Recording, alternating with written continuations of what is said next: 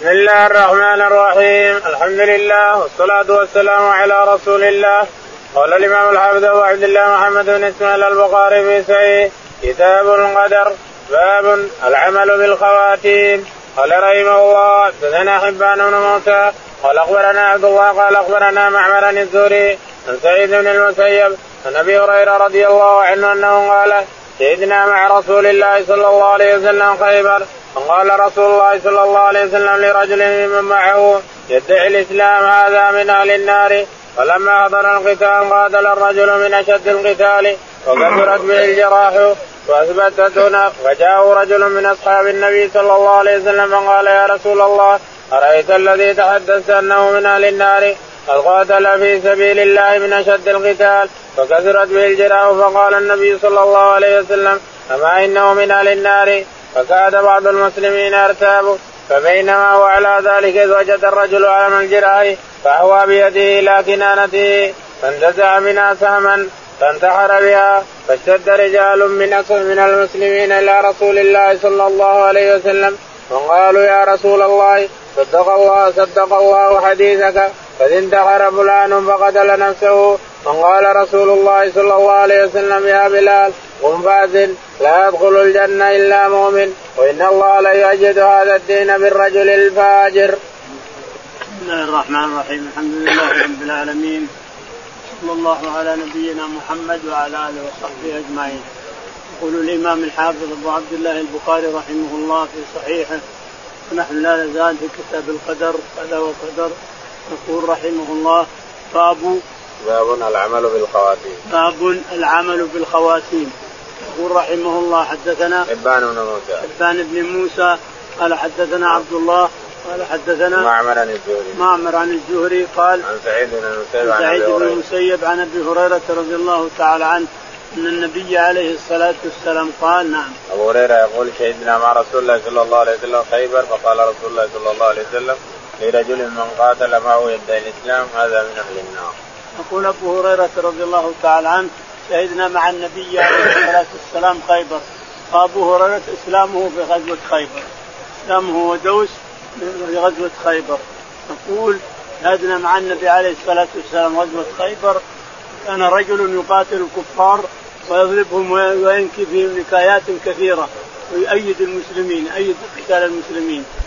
قال الرسول عليه الصلاة والسلام هذا رجل هذا الرجل في النار. يقول فتشكك الناس كيف إنه يقاتل؟ ما يريد إنسان يقتله إلا يقتله. ثم بعد ذلك كثرت عليه الجراحات فأخرج سهما من كنانته ونحر نفسه. وقال الصحابة رضي الله عنهم صدق الرسول واخبروه الرسول أنه نحر نفسه. قال ما من نفس. قال فاشتد رجل إلى رسول من المسلمين فقال يا رسول الله صدقك الله حديثك قد انتحر فلان. قال قال رسول يا بلال قم فأذن لا يدخل الجنة إلا مؤمن. قال عليه الصلاة والسلام يا بلال قم فأذن إنه لن يدخل الجنة إلا مؤمن لا يدخل الجنة إلا مؤمن إيمانا صادقا صحيحا. نعم. وإن الله لا يؤيد هذا الدين بالرجل إن الله لا يؤيد هذا الدين بالرجل الفاجر ترى رجل فاجر مثلا يقوم ويحمي عن المسلمين ويدافع عنهم ويشهد مشاهد كبرى ولكنه في النار نعوذ بالله. إن الله لا يؤيد هذا الدين بالرجل الفاجر. نعم.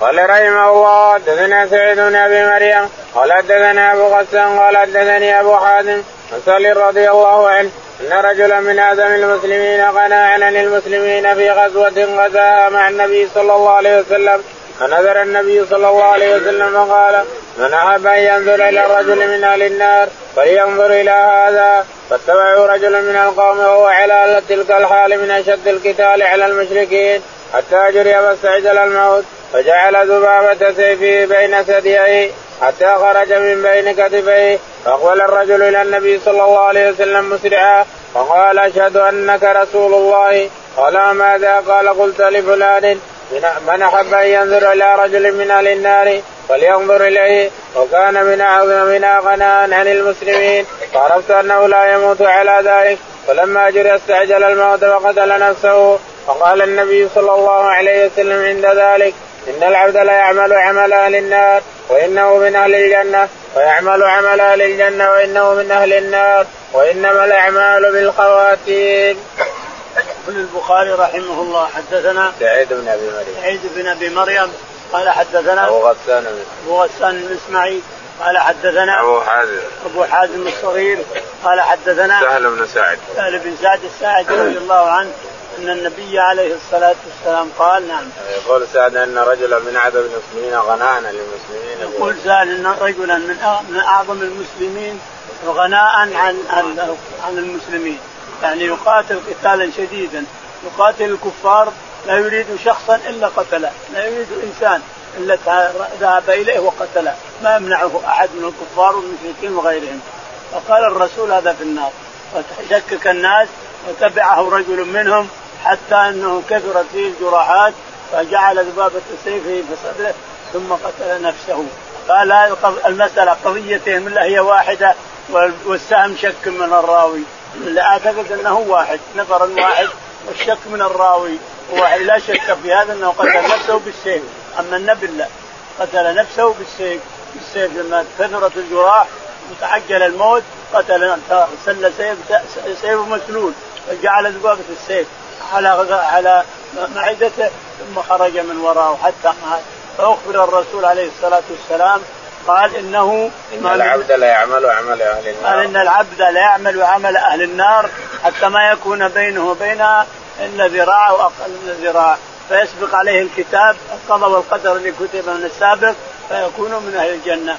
وإن الرجل لا يعمل بعمل أهل الجنة حتى ما يكون بينه وبينه إلا ذراع فيسبق عليه الكتاب فيكون يعمل بعمل أهل النار فيدخل النار. يعني معناها أن المسائل بالخواتيم الاشياء بالخواتيم. الخاتمة هي التي يختم لك بخير أو شر الإنسان. آخر رمق عندما تغرغر على الموت شوف إيش أنت جاءك المرض الشديد والغرغرة. ما ما أنت ما هي ما هي الطريقة اللي أنت عليها؟ هل أنت على طريقة أهل النار ولا على طريقة أهل الجنة؟ فالمرأة بالخواتيم المسألة بالخواتيم. المسألة كانت بالخواتيم. خواتيم العمر. متى ما ختم الله لك العمر وانتهيت فانظر وش ختم الله لك به. ختمت على شر ولا ختمت على خير؟ نعم باب القاء النذر العبد إلى القدر قال رحمه الله حدثنا أبو نعيم قال حدثنا سفيان منصور عن عبد الله بن مران بن عمر رضي الله عنه أنه قال إن النبي صلى الله عليه وسلم عن النذر قال إنه لا يرد شيئا وإنما يستخرج به من البخيل. يقول رحمه الله باب القاء النذر العبد باب القاء النذر. العبد إلى القدر.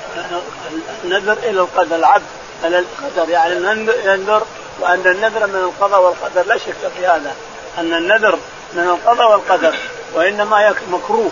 كرهه الرسول عليه الصلاة والسلام قال لأنه يستخرج به من مال الفقير النذر قال لله علي فاذبحت لي إذا نجح ولدي أو اذبحت لي اما ان شفاني من مرضي أو أذبح ناقة إن سوى كذا وكذا. يقول النذر مكروه غاية النذر مكروه ولكنه الوفاء الوفاء به محمود. الوفاء بالنذر محمود وإحداثه مكروه. إحداث النذر مكروه والوفاء به محمود. يوفون بالنذر ويخافون يوما كان شره مستطيرا. فالوفاء به محمود. ولكنه لا يستخرج به إلا من بال البخيل.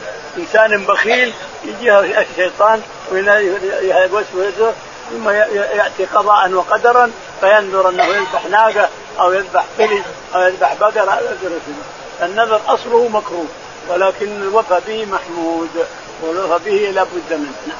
قال حدثنا أبو نعيم. قال حدثنا أبو نعيم. قال حدثنا سفيان. سفيان. قال حدثنا منصور. منصور. قال عن عبد الله بن مرة. عن عبد الله بن مرة قال عن ابن عمر. عن ابن عمر رضي الله عنهما أن النبي عليه الصلاة والسلام قال نهى عن النذر. نهى عن النذر وقال إنه يستخرج منه من مال البخيل. إنسان بخيل ما ينفق يجيب الله له شيء ينذر فيستخرج المال هذا من ماله غصبا عليه. قضاء وقدرا. نعم.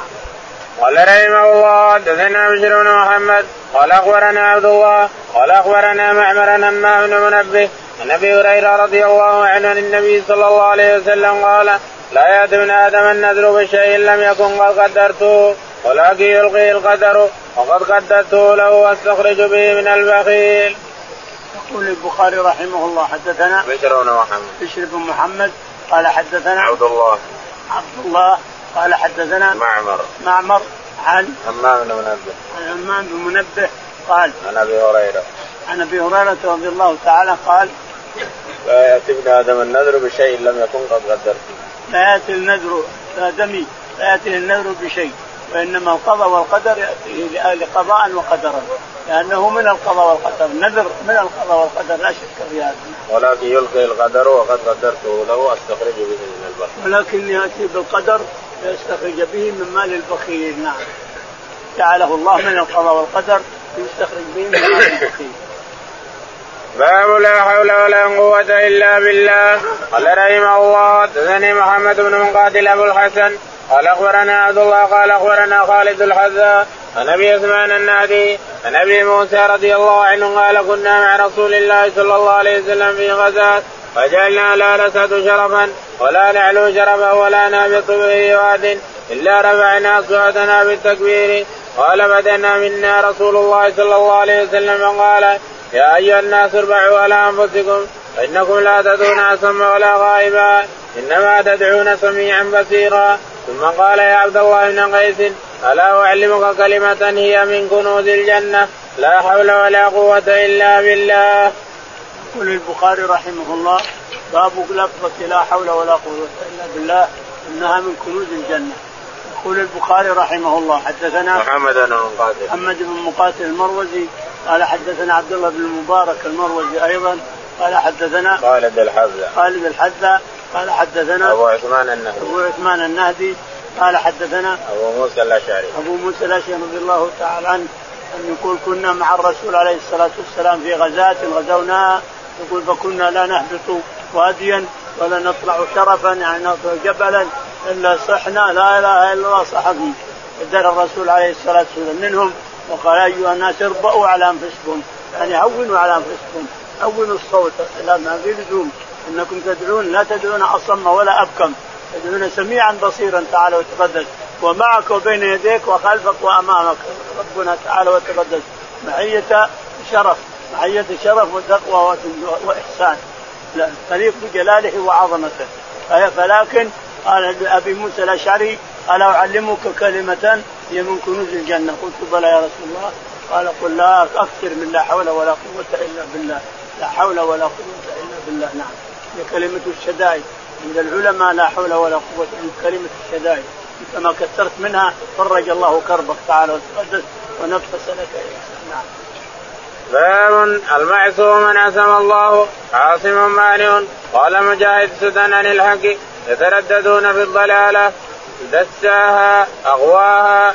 قال رحمه الله حدثنا عبدان. قال اخبرنا عبد الله قال أخبرنا يونس عن الزهري. قال حدثني أبو سلمة عن أبي سعيد الخدري رضي الله عنه. عن النبي صلى الله عليه وسلم قال ما استخلف خليفة إلا له بطانتان. بطانة تأمره بالخير وتحضه عليه وبطانة تأمره بالشر وتحضه عليه. والمعصوم من عصم الله. يقول البخاري رحمه الله حدثنا باب المعصوم من عصمه الله. باب المعصوم من عصمه الله تعالى وتقدس. نعم المعصوم من الأمم بكاملها من عصمه الله تعالى وتقدس. وإلا ما في شيء ما في أحد المعصوم. لكن يعصمه الله تعالى وتقدس. ويسدده ويؤيده هذا المعصوم وهذا السعيد. يقول حدثنا عاصم مانع. عاصم مانع يعني العاصم ربنا تعالى وتقدس هو الذي يمنع الشر. نعم. قال مجاهد السدى عن الحق. قال مجاهد إيش؟ سدى عن سدى يعني عن الحق. جعلهم ما, ما يجعلهم سدى. لازم يتبعون طريقتين أما طريق الشر وطريق الخير. ما تركهم سدى. يعني مهملين ما ما يسألون لازم من السؤال. نعم. دساها اغواها قد أفلح من زكاها وقد خاب من دساها يعني أغواها. من دساها يعني أغواها. قد أفلح من زكى نفسه وقد خاب من دساها يعني أغواها. نعم. قال حدثنا عبدان. قال حدثنا عبدان قال حدثنا عبد الله المبارك. عبد الله بن المبارك قال حدثنا يونس عن الزهري. يونس عن الزهري قال عن أبي سلمة عن أبي عن أبي سلمة عن أبي هريرة عن أبي سعيد الخدري. عن أبي سعيد الخدري رضي الله عنه قال النبي صلى الله عليه وسلم قال ما استخلف خليفة إلا له بطانتان. يقول النبي عليه الصلاة والسلام ما استخلف خليفة إلا له بطانتان. جميع خلفاء الأرض من الأول إلى الآخر من يوم بعث الله آدم إلى آخر الدنيا ما استخلف خليفة إلا جعل الله له بطانتان. بطانة امره بالخير وبطانه امره بالشر والمعصوم من عصمه الله. شوف من يتبعه هل يتبع الشر أو يتبع الخير؟ انظر ربنا تعالى وتقدس كيف يعصمه ويهديه أو يضله ويشقيه نعوذ بالله. أما يعصمه وتلتزم عليه بطانة الخير يعصمه الله تعالى ويهديه. أو يشقيه بطانة السوء هي الذي تغلب عليه. ويشقيه ربه تعالى وقدس باب قوله تعالى وحرام على قرية أهلكناها أنهم لا يرجعون وقوله أنه لن يؤمن من قومك إلا من قد آمن وقوله ولا يلد إلا فاجرا كفارا وقال منصور بن النعمان نكرمان بن عباس وحرم بالحبشية وجبا قال رحمه الله حدثنا محمود بن غيلان قال حدثنا عبد الرزاق قال أخبرنا معمر عن ابن طاووس عن أبي عن ابن عباس رضي الله عنهما قال قال ما رأيت شيئا أشبه باللمم مما قال أبو هريرة عن النبي صلى الله عليه وسلم. إن الله كتب على ابن آدم حظه من الزنا أدرك ذلك لا محالة. وزنا العين النذر وزنا اللسان المنطق والنفس تمنى وتشتهي والفرج يصدق ذلك ويكذبه. وقال شباب حدثنا أرقان بن طاووس عن أبي عن أبي هريرة عن النبي صلى الله عليه وسلم. يقول البخاري رحمه الله باب قوله تعالى وحرام على قرية. باب قول الله تعالى حرام على قرية أهلكناها أنهم لا يرجعون. سلفت القرية بعذاب نعم بالله فلا يرجعون نعم. أو إذا أهلكناها حرام عليهم أن يرجعون ولو كانوا أحياء نعم. قوله تعالى أنه لن يؤمن من قومك إلا من قد آمن. قوله تعالى إنه لن يؤمن من قومك إلا من قد آمن. فلا تبتئس ما كانوا يفعلون. هذا نوح يقول الله له لا تبتئس ما كانوا يفعلون. لن يؤمن من قومك إلا من قد آمن. خلاص وانتهى الإشكال. اللي تبعوك خلاص كفى. والباقين سيغرقون. إنه لن يؤمن من قومك إلا من قد آمن. فلا تبتئس ما كانوا يصنعون. نعم. ما كانوا يفعلون. قوله ولا يلد إلا فاجرا قوله ولا يلد إلا فاجرا كفارا. الكافر والفاجر ما يلد إلا مثله كافر أو فاجر لا يلد إلا فاجرا كفارا. وقال ابن عباس وحرم بدل حرام وحرم بالحرم قال ابن عباس الحرم الحرام بلغه الحبشة. نعم. قال حدثني محمود بن غيلان. يقول البخاري حدثنا محمود بن غيلان. قال حدثنا عبد الرزاق. عبد الرزاق. قال حدثنا معمر. معمر. عن الزهري قال عن عبد الله بن طاووس عن عبد الله بن طاووس عن أبيه طاووس عن ابن عباس. عن ابن عباس رضي الله تعالى قال ما رأيت أشبه باللمم مما قال أبو هريرة عن النبي صلى الله عليه وسلم. يقول ابن عباس رضي الله عنه ما رأيت أشبه باللمم. باللمم يعني إن الله يغفر الذنوب آه، ويتجاوز عن اللمم. اللمم هي الذنوب الصغيرة الصغائر من الذنوب يتجاوز الله عنها ويعفو عنها. يقول ابن عباس ما رأيت أشبه باللمم من قول أبي هريرة رضي الله عنه عن النبي عليه الصلاة والسلام أنه قال إن الله كتب على ابن آدم حظه من الزنا. إن الله كتب على ابن آدم حظه من الزنا. العين وزنا العين النظر. وزنا العين النظر. وزنا الأذن السمع.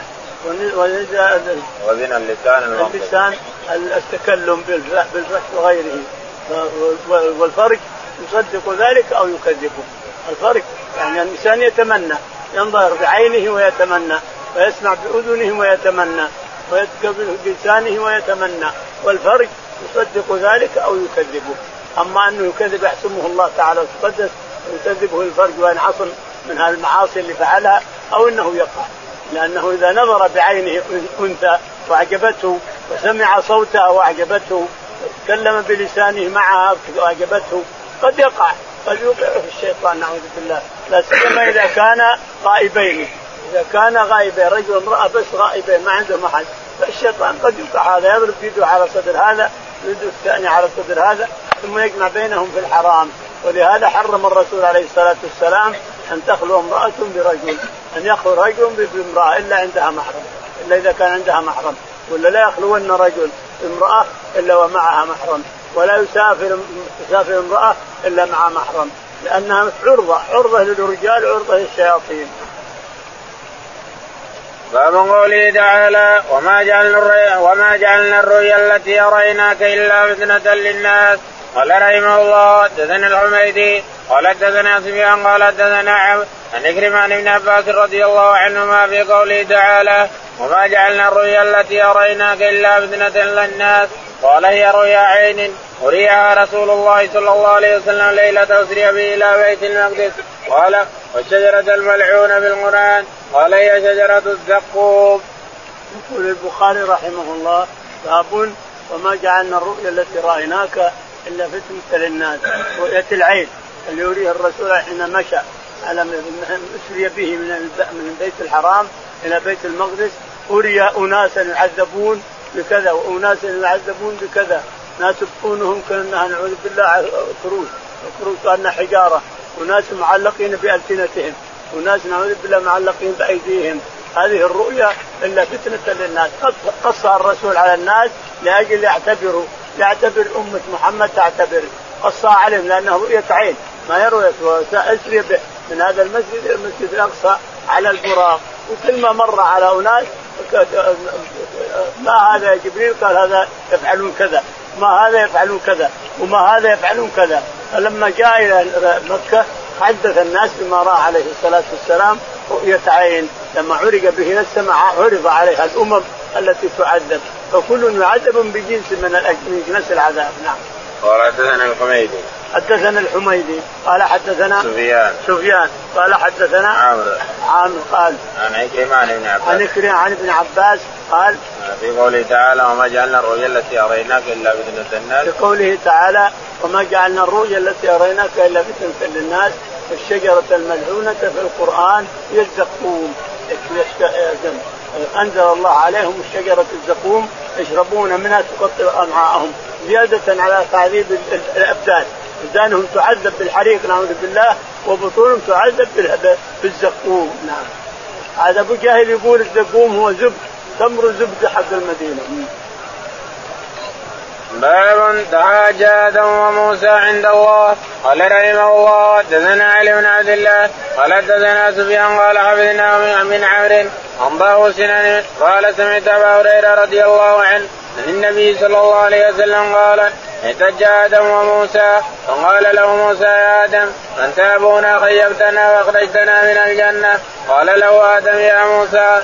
يا موسى اصطفاك الله بكلامي وخط لك بيدي. أتلومني على أمر قدر الله علي قبل أن يخلقني بأربعين سنة. فحج آدم موسى فحج آدم موسى ثلاثا قال سفيان حدثنا أبو الزناد عن الأعرج عن أبي هريرة عن النبي صلى الله عليه وسلم مثله.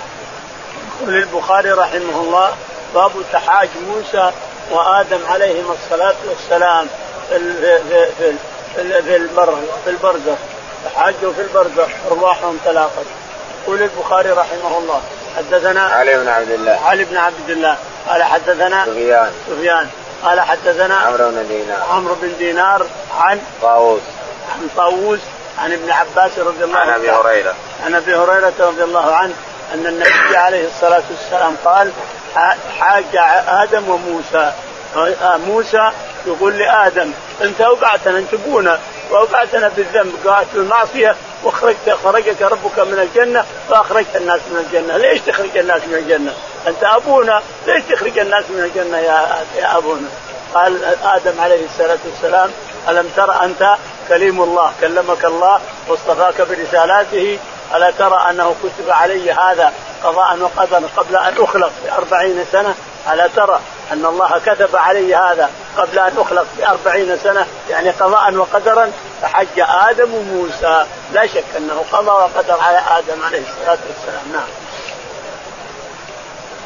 باب لا مانع لما أعطى الله. قال رحمه الله حدثنا محمد بن سنان قال حدثنا فليح قال حدثنا عبدة بن أبي لبابة عن وراد مولى المغيرة بن شعبة أنه قال كتب معاوية على المغيرة اكتب إلي ما سمعت النبي صلى الله عليه وسلم يقول قلب الصلاة فأملي علي المغيرة. قال سمعت النبي صلى الله عليه وسلم يقول قلب الصلاة لا إله إلا الله وحده لا شريك له اللهم لا مانع لما أعطيت ولا معطي لما منعت ولا ينفع ذا الجد منك الجد. وقال ابن جريج أخبرني عبده أن ورادا أخبره بهذا ثم وفدت بعد إلى معاوية فسمعته يأمر الناس بذلك القول. يقول البخاري رحمه الله باب لا مانع لما أعطى. لا, لا مانع لما أعطى ربنا ولا معطي لما منع تعالى وتقدم. حدثنا محمد بن سنان. محمد بن سنان قال حدثنا قليح. قليح قال حدثنا عبدة بن أبي لبابة. عبدة بن أبي لبابة عن وراد مولى المغيرة. الوراد مولى المغيرة أن معاوية كتب للمغيرة بن شعبة أن اكتب لي حديثا كان الرسول عليه الصلاة والسلام يقرأه بعد الصلاة بعد كل صلاة. فيقول الوراد فأمر المغيرة أن أكتب أنه يقول عليه الصلاة والسلام اللهم أنت لا إله إلا الله وحده لا إله إلا الله وحده لا شريك له له الملك وله الحمد وعلى كل شيء قدير. اللهم لا مانع لما أعطيت ولا معطي لما منعت ولا ينفع ذا الجد منك الجد. نعم الجد صاحب الغنى أو صاحب الملك أو صاحب العظمة أو صاحب ما ينفع ما ينفع ما ينفع ذا الجد منه الجد. اللهم لا ينفع ذا الجد منك يا ربنا الجد. صاحب الجد الجد هو الغنى أو الأمارة أو الملك أو شيء كله وأصل. الجد ما يغنيك ما يغنيك الإنسان عن ربك تعالى وتقدس. ما يغنيك إلا عملك الصالح. لك عمل صالح أبشر أنت سعيد. وإلا فالويل لك أنت وجدك وملكك وكل شيء. الملك لا يغني والمال ما يغني والأولاد ما يغنون والعز في الدنيا ما يغني. انظر إلى أعمالك الصالحة فأنت سعيد حينئذ. لك أعمال أنت سعيد. نعم.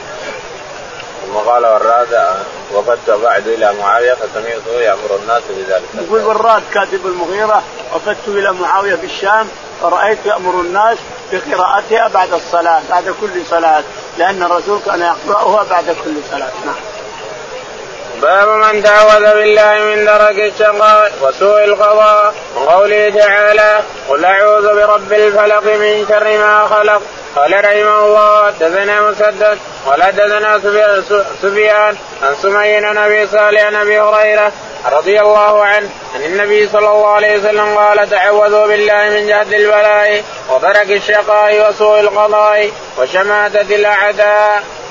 يقول البخاري رحمه الله باب التعوذ من جهد البلاء ودرك الشقاء وسوء القضاء وشماتة الأعداء كلها شر بالله الله يكفينا وإياكم شر. جهد البلاء وترك الشقاء سوء القضاء وشماتة الأعداء. يقول البخاري رحمه الله حدثنا قوله تعالى قل أعوذ برب الفلق. قوله تعالى قل أعوذ برب الفلق من شر ما خلق إلى آخر السورتين. يعني التعوذ بين الإنسان إذا قرات إذا خارج من الصلاة تقرأ السورتين هذه واحيانا تقرأ المعوذتين أيضا نعم. قال حدثنا مسدد. حدثنا مسدد. قال حدثنا سفيان. سفيان. قال حدثنا سمي مولى أبي بكر. سمي مولى أبي بكر. قال عن أبي صالح عن أبي هريرة. عن أبي صالح عن أبي هريرة رضي الله عنه أن النبي عليه الصلاة والسلام قال تعوذوا بالله من جهد البلاء. تعوذوا بالله من جهد البلاء. أن يجهدك البلاء يا إنسان. يصيبك البلاء يصيبك يصيبك يصيبك حتى ما ما تقدر تتصرف ولا تقدر تعمل حاجة. ولأنك ابتليت بالبلاء وذهب تفكيرك وذهب عقلك وذهب أن تفهم ما ما كيف تتصرف كيف تخرج من هذا البلاء. إصابة من الله تعالى قضاء وقدرا. المسلم يعوذ يتعوذ من هذا لعل الله أن يستجيب دعوته ويصرف عنه. يهدي البلاء. ودرك الشقاء أيضا. أن يدركك الشقاء الإنسان في آخر عمرك وشهد البلاء في آخر عمرك ودرك الشقاء وسوء القضاء أيضا. القضاء اللي يقضى عليك كل سيء نعوذ بالله. كل سيء كل القضاء اللي يجري عليك الإنسان القضاء اللي قضاه الله عليك كل سيء نعوذ بالله. وشرب وشماتة الأعداء هم كل شيء. كل شيء كل شيء على الإنسان خفيف كل شيء على الإنسان يهون إلا أن تشبت الأعداء بك يا إنسان يصيبك الله بشيء يتشمتون بك أعدائك أعدائك يتشمتون بك. فقد يتشمت الأصدقاء أحيانا الإنسان اللي يبتلى نعوذ به ببلية ترك الشقاء وسوء القضاء وشماتة الأعداء نعم. باب يحول بين المرء وقلبه. قال رحمه الله حدثنا محمد بن مقاتل أبو الحسن. قال أخبرنا عبد الله قال أخبرنا موسى بن عقبة عن سالم بن عبد الله رضي الله عنه قال كثيرا مما كان النبي صلى الله عليه وسلم يحلف. لا ومقلب القلوب. يقول البخاري رحمه الله باب يحول بين المرء وقلبه. باب ربك تعالى وتقدس يحول بين المرء وقلبه. بين اصبعين القلب بين اصبعين من أصابع الرحمن. يحول بين القلب بين الإنسان وقلبه نعوذ بالله. فيحوله من سعيد إلى شقي أو من شقي إلى سعيد. هو ملك الملك يتصرف تعالى وتقدس بخلقه كيف شاء فيجعل هذا سعيد وهذا شقي. ثم بعد ذلك قد يجعل هذا شقي وهذا سعيد إلى آخره. قلب الإنسان كل الامم كل أهل الأرض والسماوات كلها بين أصبعين أصابع الرحمن يقلبه كيف يشاء إن شاء أسعده وإن شاء أشقاه. فهو بين اصبعين من اصابع الرحمن. نعم. قال حدثنا محمد بن مقاتل. حدثنا محمد بن مقاتل المروزي. قال حدثنا عبد الله. قال حدثنا موسى بن عقبة. موسى بن عقبة. قال عن سالم عن ابن عمر. عن سالم عن ابن عمر أن النبي عليه الصلاة والسلام كان يتعوذ.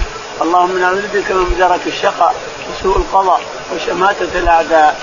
قال كثيرا ما يحلف النبي صلى الله عليه وسلم لا ومقلب القلوب. قال كثيرا ما يحلف لا ومقلب القلوب. يعني ان الله هو مقلب القلوب. القلب بين إصبعين من إصابع الرحمن تعالى. وتليق بجلاله وعظمته. ونثبت له تعالى وتقدس ما أثبته لنفسه أو أثبته رسوله. وننفي عن ربنا ما نفى عن نفسه أو نفاه عنه رسوله عليه الصلاة والسلام. ونسكت عما سكت الله عنه ثم سكت رسوله عنه. نسكت هذا. هذا معتقد أهل السنة والجماعة في جميع صفات رب العالمين تعالى وتقدس فربنا القلب قلوب العباد بين إصبعين من أصابعه تليق بجلاله وعظمته. يقلبها كيف يشاء. يسعد هذا ويشقي هذا ويبلغ هذا ويصح هذا إلى آخره. نعم. قال رحمه الله حدثنا علي بن عبس وبشر بن محمد. قال أخبرنا عبد الله قال أخبرنا معمر عن الزهري عن سالم ابن عمر رضي الله عنهما قال قال النبي صلى الله عليه وسلم لابن صياد قبعت لك خبيئة.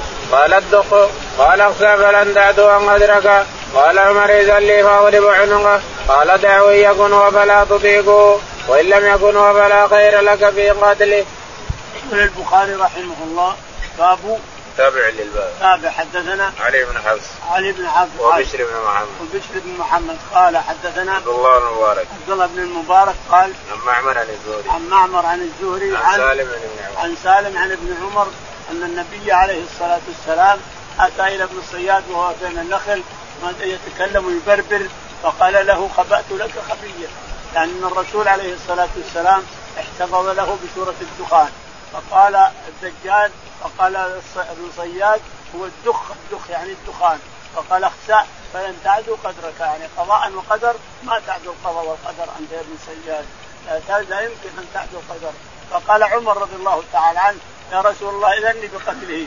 قال إن كان هو الدجال فلن تسلط عليه كان هو الدجال يبقى إلى آخر الزمان ويطلع على الناس ولا ولا تقدر على قتله. وان كان ما هو الدجال فلا فائدة في قتله ما لك فائدة في قتله الشاهد أن الدجال ما هو هو ما هو ابن صياد الدجال غير ابن صياد الدجال محبوس من أيام الرسول. وجاء تميم بن اوس الداري فحدث الرسول أنه وجده في صحراء من صحاري خراسان محبوس كما في مسند أحمد. يقول وجدناه وقص تميم قصة الدجال وحديثه مع تميم بن اوس وجماعته. تميم رحمه الله ورضي عنه. راكب السفينه سفينة فانكسرت السفينة. فركبوا على لوح من الواحها حتى أوصلتهم إلى ساحل خراسان. دخلوا وإذا دابه شعرها ما, يدروا شعرها فين ولا وجهها فين ولا قفاها دابة. فقالت هلموا هلموا هلموا إلى إنسان يحب أن يحدثكم. فدخلوا على الدجال مكتف يقول مكتف في صحراء من صحاري خراسان. إلى اليوم مكتف. رآه تميم إلى اليوم مكتف إلى وقت الرسول. يمكن للآخرة حتى يؤذن له بالخروج آخر الزمان. فحدثهم أحاديث. سألهم هل نبي هذه الساعة بعث؟ قالوا نعم بعث. فانتفق الحمد لله يعني في الساعة بعث لازم ان أن أن الساعة تقوم حتى يؤذن لي. ثم سألهم عن أشياء. نخل بيسان. ونهر كذا وكذا. هل قالوا نعم موجودة؟ قال ستغور. النهيره وينشف النخل إلى آخرهم. وسالوا وسألهم عن أشياء كثيرة واجابه تميم بن أوس. ولما رجع تميم رضي الله عنه إلى المدينة حدث الرسول عليه الصلاة والسلام لأنه رأى الدابة ورأى الدجال وأنه سأله عن كذا وكذا وكذا وأخبره بكذا وكذا وكذا. فقال قم فحدث الناس. فصار الرسول عليه الصلاة والسلام تلميذ لتميم بن أوس الداري في هذه القصة. الرسول جالس يتسمع مع الناس وتميم يحدث القصة القصة بكاملها. إلى نعم. الشاهد أن الدجال موجود الآن مكتف في صحراء من صحاري خراسان حتى يؤذن له.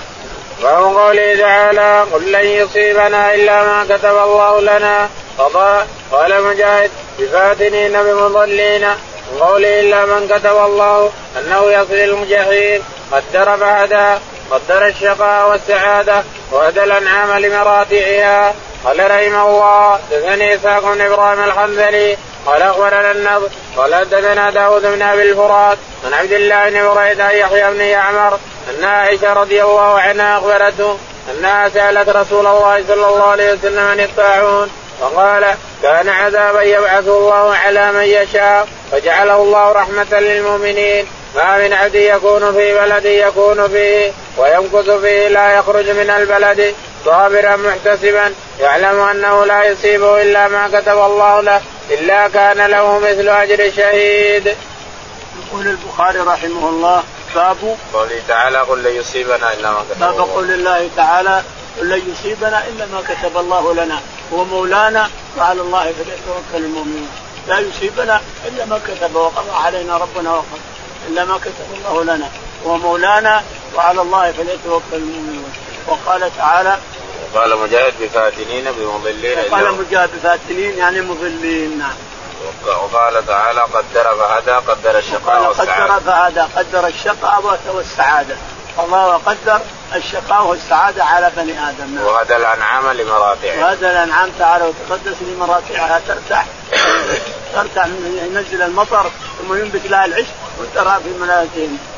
وهدى الأطفال إلى النقدين وهم الديدين اللي بطنهم يقوم يرضع يرضع من هنا ويرضع من هنا هذا. هذا الطفل. هو لا يعلم شيء ولا يفهم شيء. هداه إلى أن يرضع من هنا ويرضع من هنا. وهديناه النقدين يعني الديدين اللي بصدر أمه. قال حدثنا إسحاق بن إبراهيم. حدثنا إسحاق بن إبراهيم. وهو قال حدثنا النضر بن شميل. النضر بن شميل قال حدثنا داود بن أبي الفرات. داود بن أبي الفرات عن عبد الله بن بريدة. عن عبد الله بن بريدة عن يحيى بن يعمر. عن يحيى بن يعمر قال عن عائشة. عن عائشة رضي الله تعالى عنها قالت أنها سألت رسول الله صلى الله عليه وسلم عن الطاعون فقال كان عذابا يبعثه الله على من تقول عائشة رضي الله عنها أنها سألت الرسول عليه الصلاة والسلام عن الطاعون فقال إنه عذاب يبعثه الله إلى من يشاء من عباده. فمن جاءه الطاعون وهو بلد ببلد. وهو, وهو وجلس فيها صابرا محتسبا ثم أصابه الطاعون فهو شهيد. اذا أصاب البلد وقع البلد وقع الطاعون في بلد. وأنت وأنت في هذا البلد. فجلست فيها صابرا محتسبا وأصابك الطاعون قضاء وقدرا ثم مت فأنت شهيد الإنسان. يعني لا تفرق إن فررت فأنت ما تؤمن بالقدر. إذا فررت من القرية إلى غيرها لا تؤمن. عمر رضي الله تعالى عنه قدم بالجيوش الإسلامية كلها على بيت المقدس وفيه الطاعون على الشام وفيه الطاعون رجع. ورجع لما أخبر أن الطاعون موجود في البلد هذه قال ما أدخل عليها. فرجع فجاء فلامه الناس كيف ترجع من قضاء الله وقدره؟ قال أرجع من قضاء الله إلى قضاء الله. ثم رجع جاءه عبد الرحمن بن عوف وحدثه أن النبي قال عليه الصلاة والسلام قال إذا قدمت إلى بلد فيها الطاعون لا تدخلها. وإن جاء وأنت فيها لا تخرج منها. فقال الحمد لله الذي وفقنا إحنا ما دخلناها. رجع بالجيوش قبل أن يدخلها. نعم. باب قوله تعالى وما كنا لنهتدي لولا ان هدانا الله. قال وقوله لو أن الله هداني لكنت من المتقين. قال رحمه الله حدثنا ابو النعمان قال أخبرنا جرير بن حازم عن أبي إسحاق عن البراء بن عازب رضي الله عنهما قال رأيت النبي صلى الله عليه وسلم يوم الخندق ينقل معنا التراب ويقول والله لولا الله ما اهتدينا ولا صمنا ولا صلينا فانزلا سكينة علينا وثبت الأقدام إلا قينا والمشركون قد بقوا علينا إذا أرادوا فتنة أبينا. يقول البخاري رحمه الله باب قوله تعالى وما كنا لنهتدي باب قول الله تعالى باب تفسير قوله تعالى وما كنا لنهتدي لولا أن هدانا هذا المؤمنون الذين يعرفهم الله برحمته وحنانه عليهم. نقول ما كنا لنهتدي لولا أن هدانا الله. الهدايه بيد الله هدانا الله. ما كنا لنهتدي لولا أن هدانا الله. وقال قوله تعالى لو أن الله هداني لكنت قوله تعالى لو أن الله هداني لكنت من المتقين لكن ما هداه الله. ما صار من المتقين. يعني يعذب ويسأله الملائكة يقول لو أن الله هداني لكنت من لكن ما صار من المتقين. ما هداه الله قضاء وقدرا. وقال قال حدثنا أبو النعمان. حدثنا أبو النعمان. قال حدثنا جرير بن حازم. جرير بن حازم. قال حدثنا أبو إسحاق. أبو إسحاق السبيعي قال عن البراء بن عازب عن البراء بن عازب رضي الله عنه قال رأيت النبي صلى الله عليه وسلم يوم الخندق ينقل معنا التراب ويقول لولا الله ما اهتدينا. النبي عليه الصلاة والسلام كان ينقل التراب يوم الأحزاب لأن النبي عليه الصلاة والسلام أخبر أن أبا سفيان سيأتي بأربعة آلاف مرتزق. أربعة آلاف مرتزق يغزو مكة علشان يحتلها. ويقاتلهم فاستشار الناس فأشار سلمان الفارسي رضي الله تعالى عنه قال يا رسول الله إننا في بلادنا هناك إذا حزبنا أمر وكنا لا نستطيع أن ندفعه نحفر خندق مثل الهلال كذا الجبل وراءنا والنساء والفرسان وراءنا والخندق أمامنا. خمسة أمتار عرضا وخمسة أمتار فأمر بحفره عليه السلام اليوم شهر سلمان أمر بحفره فبدأوا به من الجانب من هنا حتى وصلوا الجانب هذا.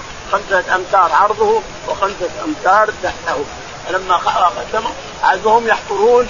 يقول البخاري رحمه الله إن الرسول يقول بحازم إن الرسول عليه الصلاة والسلام كان يقول يحفر وينقل التراب. مع الناس ينظر الرسول مع الناس ينقل تراب ويقول اللهم لولا أنت ما اهتدينا ولا تصدقنا ولا صلينا. فأنزلن سكينة علينا وثبت الأقدام ان لقينا إن الأولى يعني الكفار قد بغوا علينا إذا أرادوا فتنة أبينا أبينا يمد صوته بها عليه الصلاة والسلام. والصحابة يجاوبون الله لولا أن تجاوبونه بهذا بهذا الشعر وبهذا علشان يتنشطون على العمل. ينشطون مع إذا تكلموا بالشعر هذول يقولون شيء وهذول يقولون شيء يجاوبون الشعر. بإذن الله ينشطون على العمل حتى حضره الرسول عليه الصلاة والسلام. خمسة أمتار وأربعة أمتار وخمسة أمتار أكثر. لما جاء ابو سفيان الذي معه قال والله حفرة. كيف يحتلون المدينة؟ وبينهم استغرب. إيش الحفرة هذه؟ وكيف حفروا وكيف فعلوا؟ فجاء عمرو بن عامر بن ود العامري وكان من أشجع العرب ذلك اليوم. فضرب سرارسه حتى قفزت الخندق. لما قفزت الخندق قال الرسول عليه الصلاة والسلام لعلي قم واقتله فقام عليه علي بن ذي الفقار وخبط رأسه فحذفه وأخذ الفرس. قام واحد من العرب أيضا شجاع وجعل فرسه تعدت الخندق فقال للزبير قم فاقتله فقام إليه الزبير بن العوام رضي الله عنه فقتله. اذا توقف وخلاص ما دام من تعدى الخندق قتل ما في لزوم اقتل. لما أخذ جاء الليل فجاءتهم الريح. نعوذ بالله. فحذفتهم بعيد بعيد. أخذت قدورهم وخيامهم. حتى إن أبي سفيان من الرعب ركب وجهه على ظهر الجمل. ما يدري وين راكب ولا وين رايح إلى آخره. فأخزاهم الله تعالى وتقدس وأنت ثم بعد ذلك دفن الخندق. ما بقي إلا قليل في الآخر. والله أعلم. اللهم اهدنا فيمن هديت وعافنا فيمن عافيت وتولنا فيمن توليت. اللهم توفنا مسلمين وألحقنا بالصالحين رب العالمين.